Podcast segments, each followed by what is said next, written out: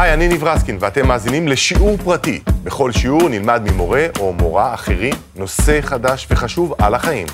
והיום אנחנו עם צלם הדוגמניות עדי ברקן, שיסביר לנו למה אנחנו לא מרוצים ממה שאנחנו רואים במראה, ועל השקרים של תעשיית האופנה. שמי עדי ברקן, ואני צלם אופנה. אימא שלי צלמת, כך שמגיל מאוד מאוד צעיר היה ברור לי לאן אני רוצה להיות, או לאן אני מפנטז להיות. ואז כשהשתחררתי מהצבא, טסתי לארה"ב ללמוד צילום אופנה כדי באמת להתפתח. חזרתי לארץ בגיל 25, היה לי מזל מטורף. בתוך חצי שנה, שנה, עשיתי תשע ערים באלישע, תגליות השנה, קמפיינים בגדי ים, את האמת, הרגשתי מלך. ואז התיאבון גדל ורציתי להתרחב, וטסתי לאירופה כדי להתפתח ולהיות צלם אופנה בינלאומי. טסתי לפריז, אמצע שנות ה-80. היו חמש סוכנויות דוגמניות הכי גדולות, הלכתי על הגדולה ביותר, על סוכנות עילית. הגעתי, עשיתי אודישן, והתקבלתי כמו כל צלם. אחד מתוך חמשת הצלמים של סוכנות עילית. שבועיים אחרי שהתחלתי לעבוד, יש מסיבת עיתונאים של מעצב בשם קלווין קליין. כשקלווין קליין עושה מסיבת עיתונאים, כולם מגיעים. זה היה בלובר בפריז, אני ישבתי שורה שלישית, ואז הוא עולה על הבמה ואומר, תשמעו, יש לי תגלית חדשה, ילדה בת 16, לקחתי אותה לעונה אחת של צילומים, המכירות עלו ב-450 אחוז. ואז עלו על הבמה, בחורה מאוד יפה, ילדה בשם קייט מוס. מאוד יפה, רגוף לא היה שם. אני רגיל לצלם דוגמניות רזות. קייט לא הייתה רזה, היא הייתה שדופה. אני בציניות אמרתי לבוקר שלי במהלך המסיבת עיתונאים, she looks like a guy. ששש, כולם השתיקו אותי. סתמתי את הפה, אני צלם צעיר, מי אני שאני יכול, איזשהו say יש לי. אבל בדרך לסוכנות, התחלתי לחשוב, מה קרה? אני רגיל לצלם דוגמניות, אפילו מאוד מאוד רזות. פה לא מדובר על רזון, פה מדובר על משהו מעבר. הגעתי לסוכנות, תופסתי מנהל הסוכנות ג'רד, ואומר לי, נו, ברקן, אתה מרוצה. שאלתי, למה אני אמור להיות מרוצה? הוא אומר לי, ראית מה קרה היום? מעכשיו אתה מצלם הלבשה תחתונה, בגדי ים ועירום אמנותי. למה דווקא אני? אני באתי לפריז לצלם haute couture, high fashion, אומר לי, כי אתה אוהב נשים. אני עוד לא הבנתי מה המשמעות, רק בערב הייתה מסיבה של הסוכנות, והתברר לי שאני הצלם הסטרייט היחידי מתוך חמשת הצלמים. אני מקבל את הג'וב הראשון לצלם תצוגת אופנה של רלף לורן, מה שאתם מכירים היום, Fashion TV. אני כצלם אופנה מגיע תמיד שעה לפני התצוגה, לצלם את ה making of, איך אנחנו מכינים את הדוגמניות והדוגמנים לפני התצוגה. ואז אני מגיע לחדר איפור, יושבות 30 דוגמניות, דרך אגב, כשמאפרים דוגמניות לפני התצוגה, דואגים לא ללכלך אותן במייקאפ, שמים להם מגבת, כך שהחלק האחרון, הגב, בולט. ואז אני יורד לחדר איפור, יושבות 30 דוגמניות מול המראה, ואני רואה 30 קייט מוס, כולם עם העצם בגב בולטת בצורה כזו. הייתי בטוח שהתאורה באולם קצת מטעה אותי, ביקשתי מהאסיסטנט שלי, תעשה לי טובה, יש שם איזה פנס מטעה, תזיז אותו טיפה, שנראה בדיוק, כי לא נראה לי משהו אמיתי. איך שהוא מתקרב לכיוון הפנס, הוא עוצר ואומר לי, תסתכל על הבמה. אני נותן מבט על הבמה, ואז הסט הראשון של הדוגמניות שסיימו את האיפור והשיער, עולות לחזרה. איך שהן מתחילות לעלות על המסלול, מגיע הפרודוסר, המפיק, וצועק להם, walk like a guy, don't walk like a woman. אני מסתכל על הבנות, אני מסתכל, כולן רזות, מקל מטאטא בין שתי הרגליים שלהם, והן חייבות ללכת, אסור להם לחייך, ובכוונה בחרו בנות שהן כולן שטוחות חזה. אני כצלם בדרך כלל לוקח שניים שלושה מטר מסוף המסלול, מחכה שהדוגמן והדוגמנית יגיעו, יעשו את הסיבוב, ואז זה השוט שלי לצלם. אני יושב ואני מצלם ואני אומר לעצמי, איפה האופנה פה? אני, דרך אגב, כגבר, אהבתי מאוד לראות את הטליה של הדוגמניות, להן לא היה טליה. הגוף היה ישר, הבגד נזרק למטה, אבל אני צלם, אני צעיר, מי אני? הגעתי הביתה, פיתחתי את השקופיות, הסתכלתי ואמרתי, אלוהים ישמור. אני מגיע חזרה לסוכנות, פותח את העבודה, כולם מחבקים אותי, יופי של עבודה, אני מרגיש לא טוב עם עצמי. באותם שנים אני עם פלפל בארץ, בקמפיין של הבגדי ים, אני מקבל טלפון מהבעלים גילי פלד, ואומר לי, תשמע עדי, עוד שבועיים שאתה מגיע לארץ, לפני שיורדים לאילת, תביא עוד תגלית. תעשה אודישן אצלך בסוכנות, תביא עוד מישהי שאפשר לשים ליד יעל בר זוהר. נוכל לפתח אותה להיות הכוכבת הבאה. הגעתי לאודישן למשרד, פרסמתי, הגיעו 300 ילדות בגיל 14 עד 16, ובמהלך האודישן ילדה אחת התעלפה. את האמת נלחצתי, רק הבנות הרגיעו אותי, שפתחו את התיק והוציאו לי קופסה לבנה, ואמרו לי, עדי, זה בסדר, זה זה. שאלתי, מה זה זה? כשאנחנו לא מרגישות טוב, רוצות לרדת במשקל, לוקחות כדור שתיים. כדור שתיים ממה? עוד לא הספקתי להתאושש ממה שאמרו לי, ההורים של הנערה נכנסו פנימה, אבא שלה מסתכל עליי כאילו הוא רוצה לרצוח אותי, נותן לי חיבוק של דוב, הוא אומר לי, תשמע, עדי, הבת שלי הייתה אצלך לפני חודשיים, היא מאותו יום הפסיקה לחייך. שאלתי מה קרה, מישהו ניסה לגעת בה? הוא אומר, לא, לא, לא, כנראה משהו הרבה יותר עמוק מזה. סיימנו את האודישן, ואני רוצה לראות מה קרה לאותה נערה. ביקשתי את הטפסים של כל הבנות שהיו בסוכנות, ואז הגעתי לאותה נערה ושלפתי את הטופס, ואז חשכו עיניי. כי למטה היה כתוב משהו שאני הייתי נוהג להגיד 20 פעם ביום.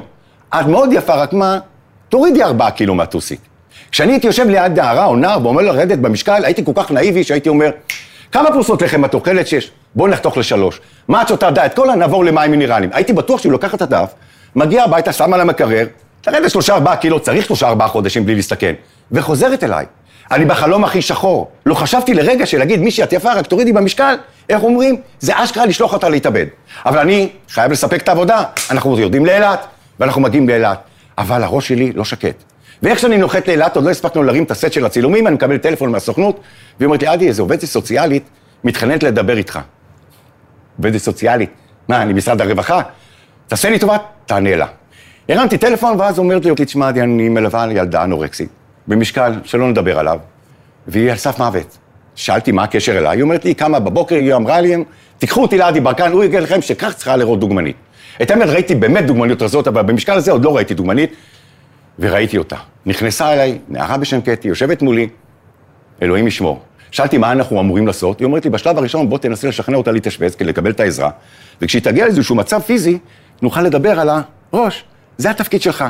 אוקיי, איפה מאשפיזים אותה? בית חולים תל השומר. הרמתי טלפון, שמונה מיטות, המתנה של חצי שנה, ויתרנו על זה, הגענו לבית חולים אחר, בית חולים פסיכיאטרי. הגעתי לבית חולים, היו שם סורגים, השאלה הראשונה ששאלתי עצמי, למה נערה שלא מרגישה טוב עם עצמה חייבת להיות במקום כזה? אבל כמובן, אני קטונתי, אשפזתי אותה ערב ערב, אני שם, עלתה שבעה חודשים, קיבלה מחזור, ויצאתי. את האמת, הרגשתי, זהו, אני חוזר חזרה לפריז, תן לי להמשיך לעבוד. ואז אני מקבל טלפון מערוץ אחד, ממיכל זוארץ, עדי שמעתי שהתקבלת לפריז, מניפולציה, להביא אותי לאולפן. ואז במהלך הרעיון באולפן, היא אומרת לי, תשמע, יש לי פה הפתעה. יש פה איזה נערה, קוראים לה קטי, היא טוענת שהצלת את החיים שלה, והיא מתה לספר את הסיפור שלה. אתה מוכן לשמוע? אמרתי לה, שיא התהילה. יושבת, האמת, התרגשתי, הזעתי בכל קולי. זה שודר ביום שישי בערב, וביום ראשון אני חוזר למשרד. ובמשיבון הפנימי במשרד יש לי 174 פניות של בנים ובנות, עדי תציל אותי. או שיש פה מתיחה, או שבאמת נגעתי במקום שאף אחד לא רוצה לגעת. הזמנתי את ה-20 הראשונים אליי למשרד, יושב לידי חייל, והוא אומר לי, אני רוצה לקום בבוקר ולהרגיש טוב עם עצמי. למה אתה מדבר? על מה אתה מדבר? ואז הוא מסביר לי על הפוסטרים שתלויים אצלי במשרד. כולם פוטושופ, כולם שדופים, לך תסביר לו שזה לא אמיתי. אבל אני רוצה לחזור לתעשייה, ואני, לאן פונה? למשרד הבריאות. מרים טלפון למשרד הבריאות, דני נווה היה שר הבריאות. הזמינו אותי לפגישה, ישבו כולם, הקשיבו לי ואמרו לי, עדי ברקן, על מה אתה מדבר? אתה יודע מה זה הפרעות אכילה? הפרעות אכילה זה חייב לעבור אונס, מדברים איתי על דברים שבאמת לא היה לי מושג. אז למדתי, קראתי את הספר DSM שלהם ולמדתי שזה לא מופיע שם. יש הפרעות אכילה ויש דימוי גוף, אבל מי אני? מקבל טלפון מהמשרד והיא אומרת לי, עדי, תבוא מהר, יש פה גם את התגליות שלך, סנדי בר, את לא יפה. רק בוא, יש פה שתי נערות שבזמן האחרון אתה התקרבת לשם. אני מגיע למשרד, חשכו עיניי. זה בדיוק על מה שאני מדבר. אחרי שהיה לי את הסיפור עם קטי, מה אני אמור לעשות? לזרוק אותם הביתה? לא, מבקש מהחברה שלי לתת להם חדר. ישבתי עם הבולמית לילה לילה ליד השירותים, החזקתי לה את השיער שהיא מקיאה את הנשמה שלה כדי להבין מה באמת קורה פה. הבנתי. שלושה שבועות לאחר מכן, אחת מהנערות שהגישה עליי בקשה, נעלמה לי. הילה אלמליח מטבריה. לא ענתה לי לטלפון. עד שקיבלתי טלפון מי שפר לה, והיא אומרת לי, תשמע, הילדה לא הרגישה טוב, תעשה לי טוב ועשה לי פוריה. הגעתי לשם, נכנסתי לחדר, פתחתי את הדלת, חשכו עיניי, אלוהים ישמור. שלפתי אותה כמו ששולפים תפוז בסופרמרקט ויצאנו החוצה כביכול לעשן סיגריה. אחרי 40 שניות התמוטטה לי בין הידיים. הריח של המוות היה על כל הגוף שלי, ואז נשבעתי לעצמי דבר אחד, אני לא זז מפה עד שלא עושים את השינוי. עכשיו, איזה שינוי? מה לא עשינו נכון? לקחנו דוגמנות מרזות, הפכנו לשדופות, ואז הגיע לנו הפוטושופ. פוטושופ, אני כצלם, קיבלתי אותו כדי לנקות חדשקון, כדי לנקות איזה ליפסטיק. לא כתוב לי בשום מקום, ניתן לשנות שינוי הגנטי של הגבר או האישה. לא רק אני קיבלתי זה, קיבלו גם מעצבי האופנה. ולהם נורא נוח עם זה, כי בעצם מה הם מוכרים? הם מוכרים בגד, זה לא משנה מה יש מתחת, שיהיה כמה שיותר קטן, רק שהבגד יימכר. התמונות של הילה רצו בכל העולם. ואז אני מקבל טלפון מהסוכנות בפריז, אל תבוא, אנחנו נפצה אותך, הבנו מה הבעיה. אתה תפצה אותי? אתה החממה של זה. טסתי לפריז. עכשיו, כשעזבתי את פריז, עברתי בדיוטי פרי, היו החנות של המגזינים. כל השערים. כשאני עזבתי את פריז, צילמנו medium shot. קלודיה שיפר, לינדה אוונג'ליסטה, סינדי, כולם חייכו תמונות medium shot. פתאום בשערים הפכו להיות רק בנים ואסור לחייך. פתחתי את הקוסמופוליטן, תבוא, ואני רואה, אלוהים ישמור, זה אושוויץ. אני גם בן של ניצולי שואה. אני מגיע חזרה לסוכנות, תופס אותי מנהל הסוכנות, אומר לי, תקשיב טוב, יש לנו בעיה, רק אין מה לעשות. זו התעשייה. או שאתה מיישר קו, או שאתה חוזר חזרה לתל אביב. ברור שאני חוזר חזרה לתל אביב, קודם כל אני מציל את המדינה שלי. ואז ישבתי ועשיתי חוק שנקרא חוק הפוטושופ. 12 שנה רצתי אחרי חברי כנסת, עד שגברת רחל אדטו הסכימה, והעברנו חוק. הייתי בטוח, מחר בבוקר הכל משתנה. הרמתי טלפון, נפגשתי עם גבי רוטר, בעלים של קסטר, עם מי לא נפגשתי? אמרו לי, ברקן, אין בעיה. לא רוצה דוגמנית מתחת ל-BMI 18 וחצי. פוטושופ זה נשאר לך צ'קונים, לא לשנות... כולם מסתכלים עליי ואמרתי, עשיתי את זה. ומה קיבלתי כתמורה? עוד יותר רזות. ממידה 38 ל-36 ל-32, והיום רק עצמות. איך עושים את השינוי? איך עושים את זה? כי אתם בעצם, מה שמטריד אתכם כל היום זה איך אני נראית, איך המידה שלי, ואתם נכנסות למידה. בדרך כלל אני אגלה לכם איזשהו סוד, כשאתם נכנסות למידות, לחנות, אתם יושבות מול המעצב, ואתם, יש לכם איזושהי מידה שאתם 26, זה המידה שלכם. ואז מגיע בעל החנות ומסתכל עלייך ואומר לך, חמודה, את לא 26, את 28. וואי, אין יותר גרוע מזה. מה אני אמורה לעשות? אוקיי, אני רוצה למדוד, אני לוקח את ה-26 ואני לוקח את ה-28 ונכנסת לחדר מדידה וסוגרת את הווילון, וזה הרגע הכי מרגש שלי, הרגע האינטימי. ואני עומדת ושמה את הג'ינס, ודרך אגב, המורות בחדר הלבשה הן תמיד מוטות קדימה. גם אני נראה שמה ריצ'רד גיר. כולם רזים ויפים גבוהים. ואז אני עומד מולי, נראה מול המראה, ואומר, מיליון דולר, רק מה? זה טיפה לוחץ פה. מי זה מעניין? ואז את מקבלת מכת מטוסיק מהמוכרת ואומרת, "אה, איזה יופי יושב עלייך. קונה או לא קונה? ברור שאני קונה. אז אני עומדת, קונה, מגצת 400 שקל ואני מגיע הביתה ואני אומרת, אמא, בואי תראי את הג'ינס איך נראה עליי.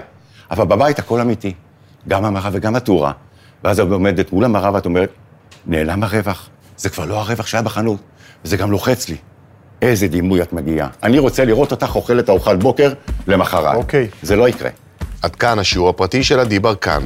אתם יכולים למצוא אותנו במאקו, ב-N12 ובכל אפליקציות הפודקאסטים. תודה שהאזנתם.